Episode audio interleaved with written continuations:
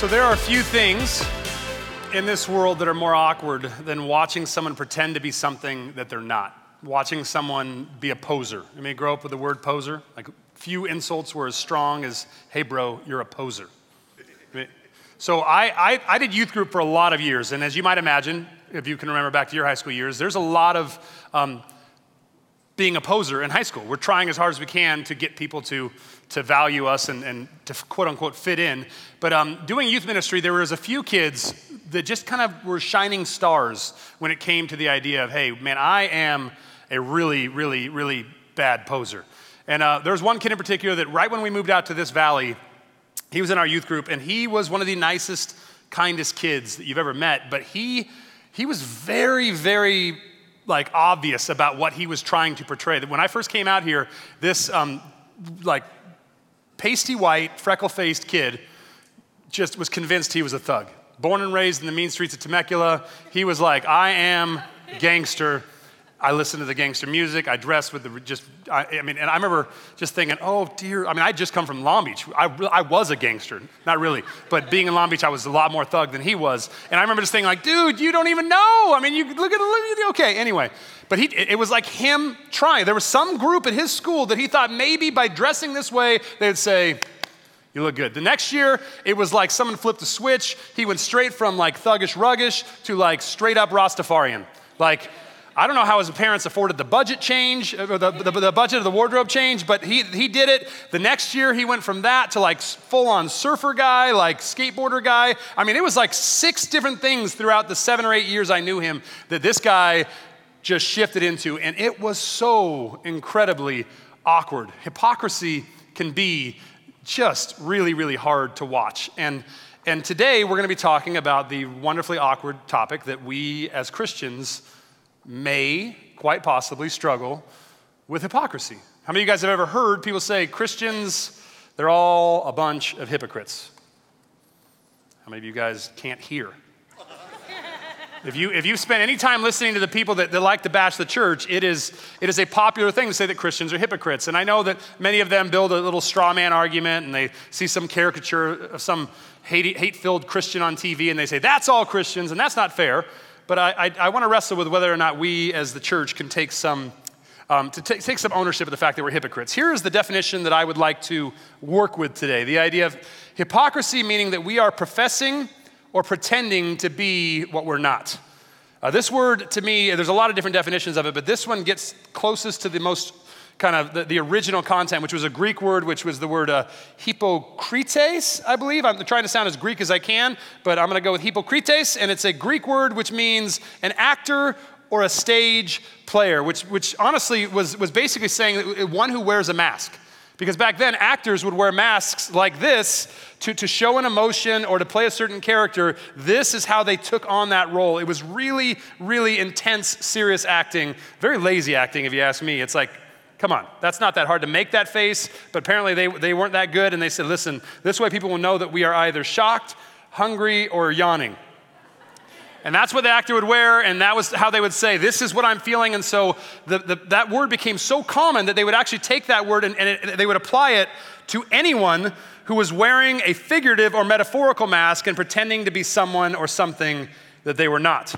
And in the sense of this idea right here, I want you to know this is kind of the spoiler here. I do believe that we as Christians are guilty of this. I believe that we, as members of the Christian church, are guilty of wearing a figurative mask and pretending to be someone or something that we are not. We, we pretend to have it all together when really we don't.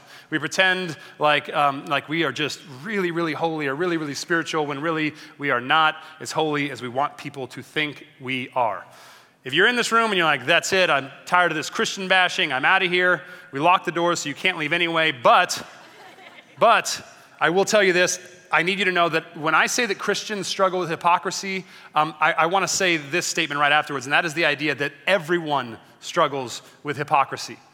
If you want to take the phrase, the church struggles tremendously with hypocrisy, you, should, you could also take that same phrase and say, um, your workplace struggles tremendously with hypocrisy. Your children's school tr- uh, struggles tremendously with hypocrisy. Your gym, your coffee shop, your, your circle of friends, your neighborhood we all struggle tremendously with hypocrisy. There's a verse that says that wherever two or more are gathered, there I will be amongst them. It's Jesus talking about some really cool spiritual stuff, but I would take that same intro and I would say, wherever two or more are gathered, you can bet your bottom dollar there's going to be some hypocrite, hip, hypocrisy going on there. There's going to be people putting on a mask, trying to project themselves as something other than whatever they are. And so the idea that everyone struggles with it, the idea that you struggle with it, I struggle with it, the people out there struggle with it, we all struggle with it. I'm not saying that to say, hey, since we all struggle with it, let's just move on. It's not a big deal. We'll kind of just write it down to something that we all struggle with and, you know, just not even deal with it. We can't do that. I, we really, really cannot do that. As Christians, we need to deal with this issue. Obviously, it would be ideal if everyone within, you know, just whatever social circle you're in, you, were in wrestled with the idea of how we could improve and be less hypocritical. Um, but when it comes to the church, we need to deal with it because there's a lot of people out there that do not want to set foot in this building because of this issue. Uh, again, whether it's, it's completely founded or fair for them to, to think that we are superstars when it comes to hypocrisy, the fact is they think it, and it's something that if we can deal with it, we could, we could make a really, really, really big difference. But more importantly than what other people think, we should look at what Jesus thought of hypocrisy, and Jesus hated it. Jesus just outright opposed it. Some of his strongest words were reserved for hypocrites. In Matthew chapter 23, this is one of those passages where you're wondering how much coffee Jesus had the morning of this because he gets really worked up. Um, about seven times in this passage, he says this, he starts with this opening phrase Woe to you, teachers of the law and Pharisees, you hypocrites! And this specific one, he calls out what I would say is very much like that, uh, that original Greek word of wearing a mask, putting up a front, being a poser. He says, You clean the outside of the cup and the dish, but inside they are full of greed and self indulgence.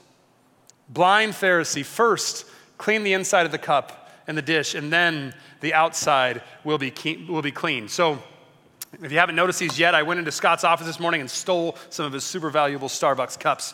And I went outside and I rubbed dirt on the outside of this one. It's very dirty, as you can see. But on the inside of this one, I rubbed dirt, and I even went out and grabbed like some potting soil. I think there's actually a, a rock in there, like a real rock. I don't know if you can hear this.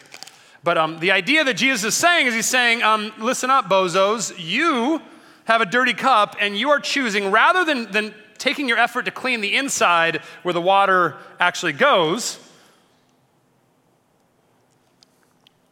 A little dirty lip, but other than that, it's good. He's saying rather than, than choosing to prioritize what's inside, you are all about making sure the outside looks good because that's what other people see. And so, what he's trying to say, can you see how ridiculously foolish? I mean, you guys are literally, you're more concerned with looking good than what actually is inside. Some of you guys, most of you guys are like, okay, okay, he's a, he's a children's pastor. That increases the odds like double. Okay, it's probably like, it's like 70 30. I haven't done it yet today, but I'm not going to do it right now either. Um, that's gross. It's disgusting. And it's just, it really is nasty. And it's a great metaphor. Jesus is saying, really, you, you would rather look good and choke down muddy water, metaphorically speaking, than actually do the hard work that is cleaning the inside. You would rather look it on the outside than actually have it sorted out where it matters or start sorting it out where it matters. And so, I mean, that is a very, very clear, very condemning call. But again, um, the issue of hypocrisy is something that we have to wrestle with. Um, this morning I was kind of struck with this idea that, you know, people say sometimes, well, in order to attack this problem, we need to understand this problem. And that's kind of where I want to spend the next several minutes is, is trying as best we can to understand what it is about hypocrisy that is so hard for us to not fall into. What is it about this thing that makes it's a universal struggle for mankind? Why? There's a, um, a kind of a, what I would call the root cause of hypocrisy. And that is this is that there is something deep within us as human beings that believes other people will like us more will, will value us more, will love us more, will, will be more accepted if we appear more blank than we really are. And again, I need to stress this is not why Christians are hypocritical.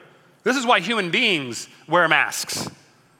There's something within us that believes that if other people think that we are something, they'll like us more. If people think that we are, you know, friendlier than we actually are, then maybe they'll like us more. People think that we're more intelligent than we actually are, or that we, we are uh, more interesting than we actually are, or maybe that we're more interested in them than we actually are. We will put on all sorts of masks for that simple goal. The hope, the wish, the dream that maybe, just maybe, you will think that I'm better than I am and you'll like me. And yes, Christians, this is a social setting. This is a group of people. And whenever you have a group of people, there's the temptation to try to impress them. And oftentimes, Christians believe the most impressive thing you can do, or the best way to get other Christians to like them, and sometimes we even think that people outside of the church this will work, is if we act holier than we actually are. We act more spiritual than we actually are. That is the struggle. That is the thing that we are just, just, it has its hooks in us. I was wrestling with this this morning and I was thinking that, that potential promise, that, that, that hope that maybe, just maybe, I can wear a mask and you will like me more, that idea is, is probably one of the single most irresistible forces in all of our like instinctual wiring. Since, since Adam and Eve fell, since the, the fall of man, man has been desperately trying to find value and acceptance from their peers. And they've been using whatever tools they possibly can to do that. Oftentimes, that tool is a mask. And so, yes, I, I, it, was, it was really easy for me to see as a kid the hypocrisy that existed. I remember myself, I was a jock. I was, I, was, I was never the ladies' man jock, but I was just a jock. I was good at sports, but, I, but skateboarding became a big thing. And it, it, was like, it was the thing. And I grew up in Long Beach. I'm like, I got to learn how to skate. And, and I, back then, if you could ollie, you were like in the club. You know, the kickflips didn't even exist as far as I know. People were doing hand plants. You guys remember those? Anyway, so I had to learn how to ollie. And I tried, and eventually I did learn how to ollie. But long before I learned how to ollie, there was something I needed to do to make sure that people knew that I was in the club. And that was that I got these nice new shoes my parents bought for me, and I took them and I put them on my hand. I put my right shoe on my hand, and I went over to a curb and I started scraping the outside of my shoe, like right there. Because when you ollie, you'd, you'd have to drag your foot up the board. And I needed people to see that I had an ollie hole in my shoe because I was cool and I was a skateboarder. And maybe, just maybe, oh, bro, you skate? Yeah, skate, bro. Check out my ollie hole. dumb, dumb, dumb, dumb, dumb, dumb. But it is what we do. It is something that we literally just can't resist. Why is it so tough for us to resist the possible hope that maybe, just maybe, if I can put on the right mask, you'll. I like you. There's a book that I read about 10, 15 years ago. It's called Searching for God Knows What. And this quote that I'm about to read is, is the answer to that question. Why is it so hard for us to resist getting other people to, to say that we were valuable or likable. It says this Man was wired so that something outside himself told him who he was. He'd already talked about how God was that something, that we were intended to get our value and our self worth from God. He says, and if God's presence was giving him that, giving him a feeling of fulfillment. Then, when that relationship was broken, he's talking about the fall, he said, man, talking about Adam and Eve or, or, us now, he said, man would be pining or yearning for other people to tell him that he was good, that he was right, that he was okay with the world and eternally secure. God is the one that was intended to tell us who we are. Our identity is supposed to be established by the fact that we are loved by the Most High God. But sin has separated us from God, and so now Instead of finding it here, we all desperately search for it from a jury of our peers. That's why it's so incredibly difficult for us to resist the opportunity to put on a mask and maybe, just maybe, convince you I'm something other than I am so that your opinion of me will be higher than it should be. It's sad, it's tragic, but it is everywhere. Self worth, acceptance, security, our identity, approval, all of it should come from here. But sin separated us from God, and now we look for it here. And as pure and wonderful as it was for Adam and Eve to have that with God, the, the, the, tragedy of the fall is not just that sin entered the world, but it's the consequences of sin. And now you have people that, that, that are looking for what they should be getting here, here, and it turns into all sorts of just messy nastiness. Um, there's a, a, movie, there's a, a TV show. It's called Black Mirror. Have you guys seen it on Netflix? Black Mirror. It is like a modern day Twilight Zone, and it is, it is pretty right on the money a lot of times. It's also not PG 13. There's some language issues and some other stuff. But if you're looking for like social commentary that stings a little, uh, this, these hypothetical kind of like what, what are, what are we going to be like in a few years, a lot of the episodes wrestle with that. Um, th- there's one episode that come to, came to my mind, and it is the perfect like hypothetical, like a few years down the road of where we are headed as a culture with people that aren't finding our value here, but we're looking for it from our peers. And it's scary and it's eerie. And I forced my daughters to watch this with me last night because it's just so right on the money. Check this out. See you, Lacie. Oh, saw your boy in the fire hat just now. So cute. Yeah, he's really something.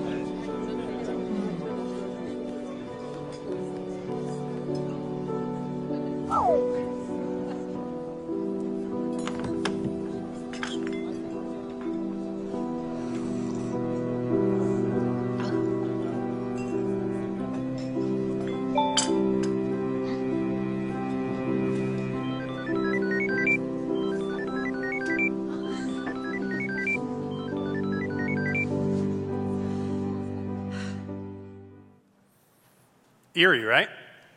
It's uh, obviously it's kind of a satirical, kind of hypothetical future, but it is the beauty of a good satire is that it, it's both preposterous and scary accurate. And, um, and that idea of just, man, what if, what if this encounter, what if, what if me in this moment, what if I have the opportunity to just have you think a little bit better of me? And all throughout, I mean, that, I, like I said, my daughters and I watched it last night, and it was, there's some language issues and some other stuff, but it is, it is eerie. It is eerie how much it nails the fact that we are desperately trying to get other people to say, You're likable, you're good, you're valuable. And the tragedy is that it's just so empty when it really comes down to it. And I would also add that it's so far from what God desires for from us in our lives. Um, the intensity with which we go about the pursuit of other people telling us that we are valuable. Um, I've tried to, to, to, to, help kids get it. I've tried to help myself understand it. I've tried to, to find ways to illustrate it. And, and there's a clip I want to show. It's from a movie that came out like 25, 30 years ago. It was a, it's a Tom Cruise movie before everyone knew how crazy Tom Cruise was. Um, it's called Far and Away. Have you seen Far and Away? Really, really bad Irish accent by Tom Cruise. And, um, and at the end of the movie, there's a thing called a land rush, which is a real thing they did back like in the late 1800s, where there was these giant, just chunks of land in Oklahoma that people, they would plot out different areas and they would have a flag in each parcel of land and they would line up horses and carriages and even weird old bikes that you'll see in this video and they would fire off a cannon and people would start just racing to get to this plot of land. And, and I, first of all, I love this clip because I think it is really a beautiful kind of cinematic uh, kind of moment, but it also, it just speaks to the amount of focus and drive that we as human beings will put into the pursuit of a limited resource that we really, really, really want. So go ahead and check this out and, and see how it speaks to our issue, and also look at how little they care about their hats.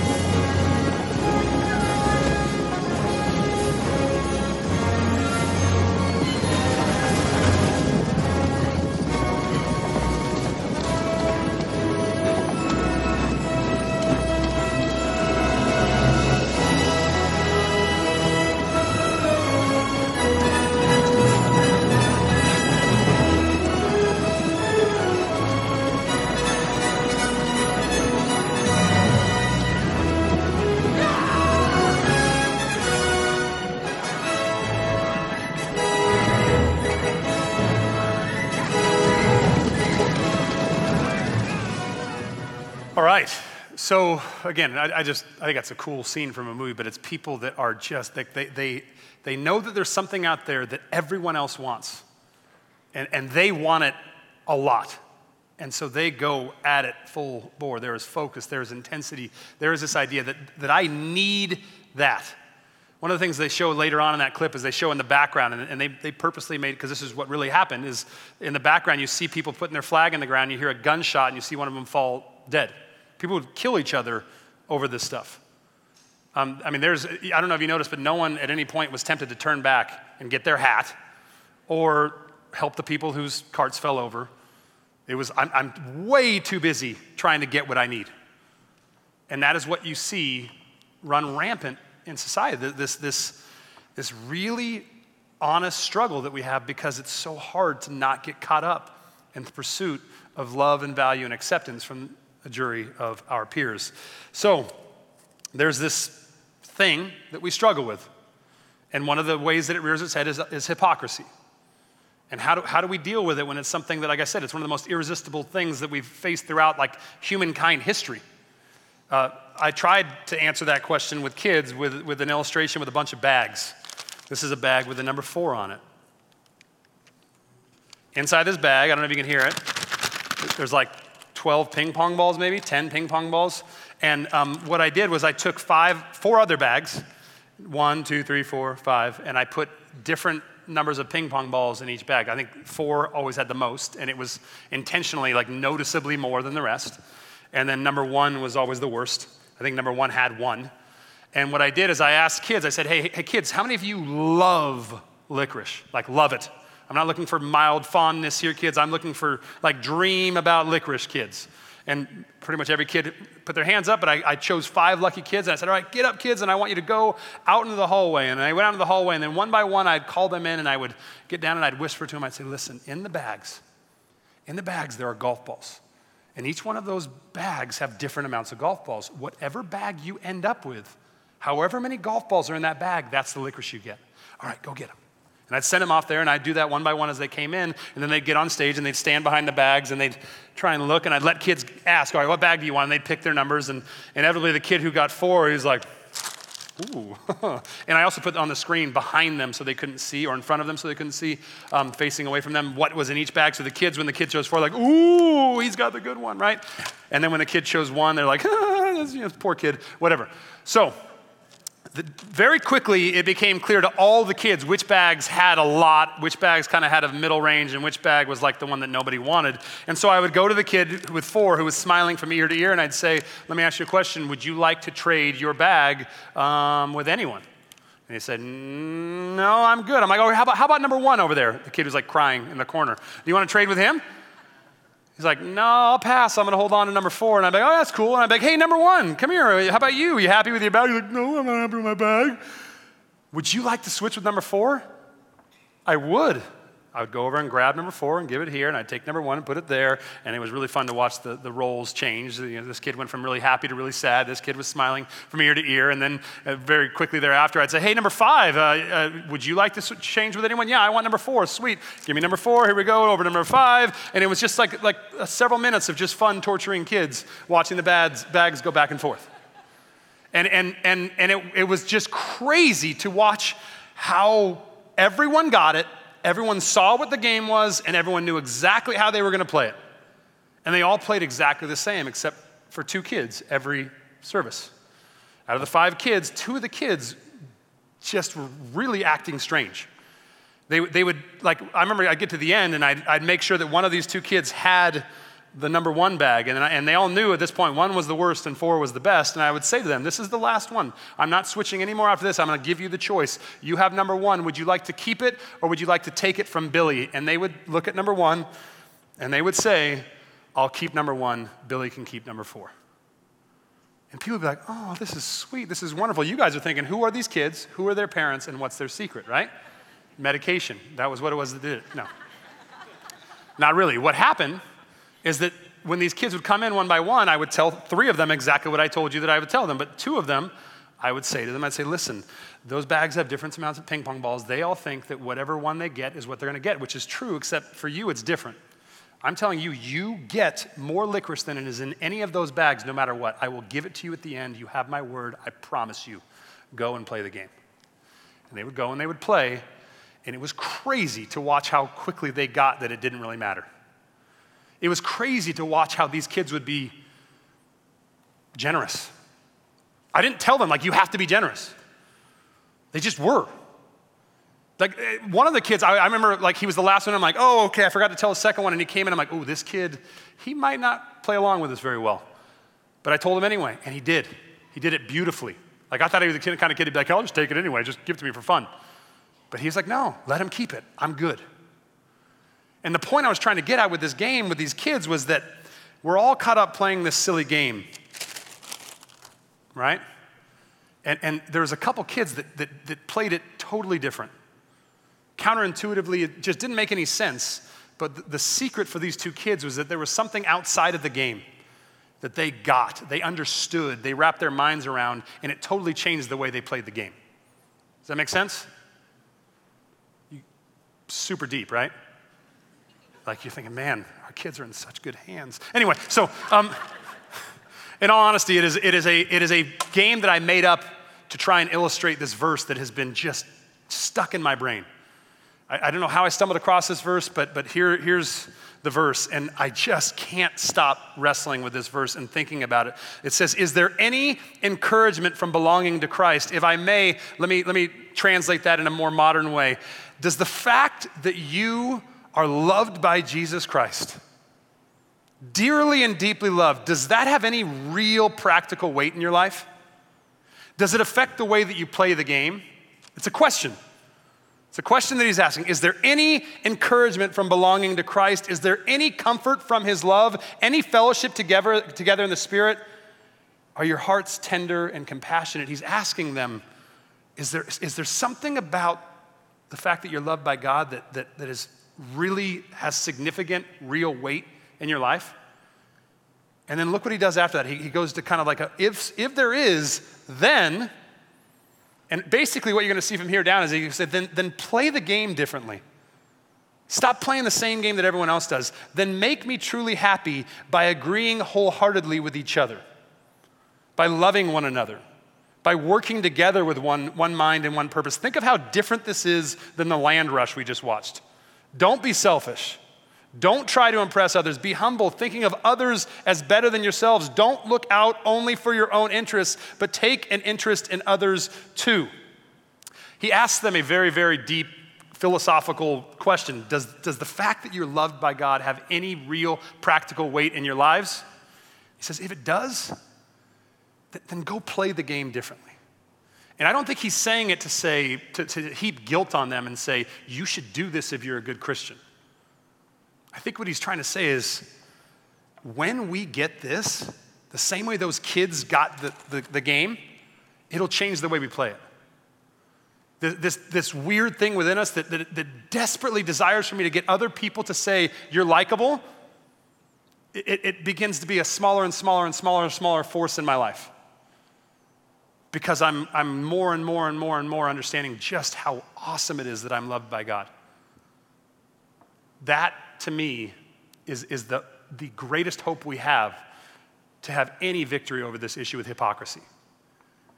Not only uh, that, that here, here's what I would argue is the solution to all of Christianity or even mankind's interpersonal struggles, whether it be the, the need to be a fake poser, hypocrisy, whether it means selfishness or uh, lack of generosity or, or humility, here's what I believe is the solution right here. This, if we could get this, if the church sincerely owned to the point of celebrating it, like we owned it, if we owned the fact that we are all sinners who are loved by God and saved solely by His amazing grace, it would be a huge step in the right direction when it comes to being more generous, being less self centered, being more of a like a, a I'm willing to work with others, put their needs above my own. And, and of course, that all important thing we've been wrestling with is the ability to be authentic.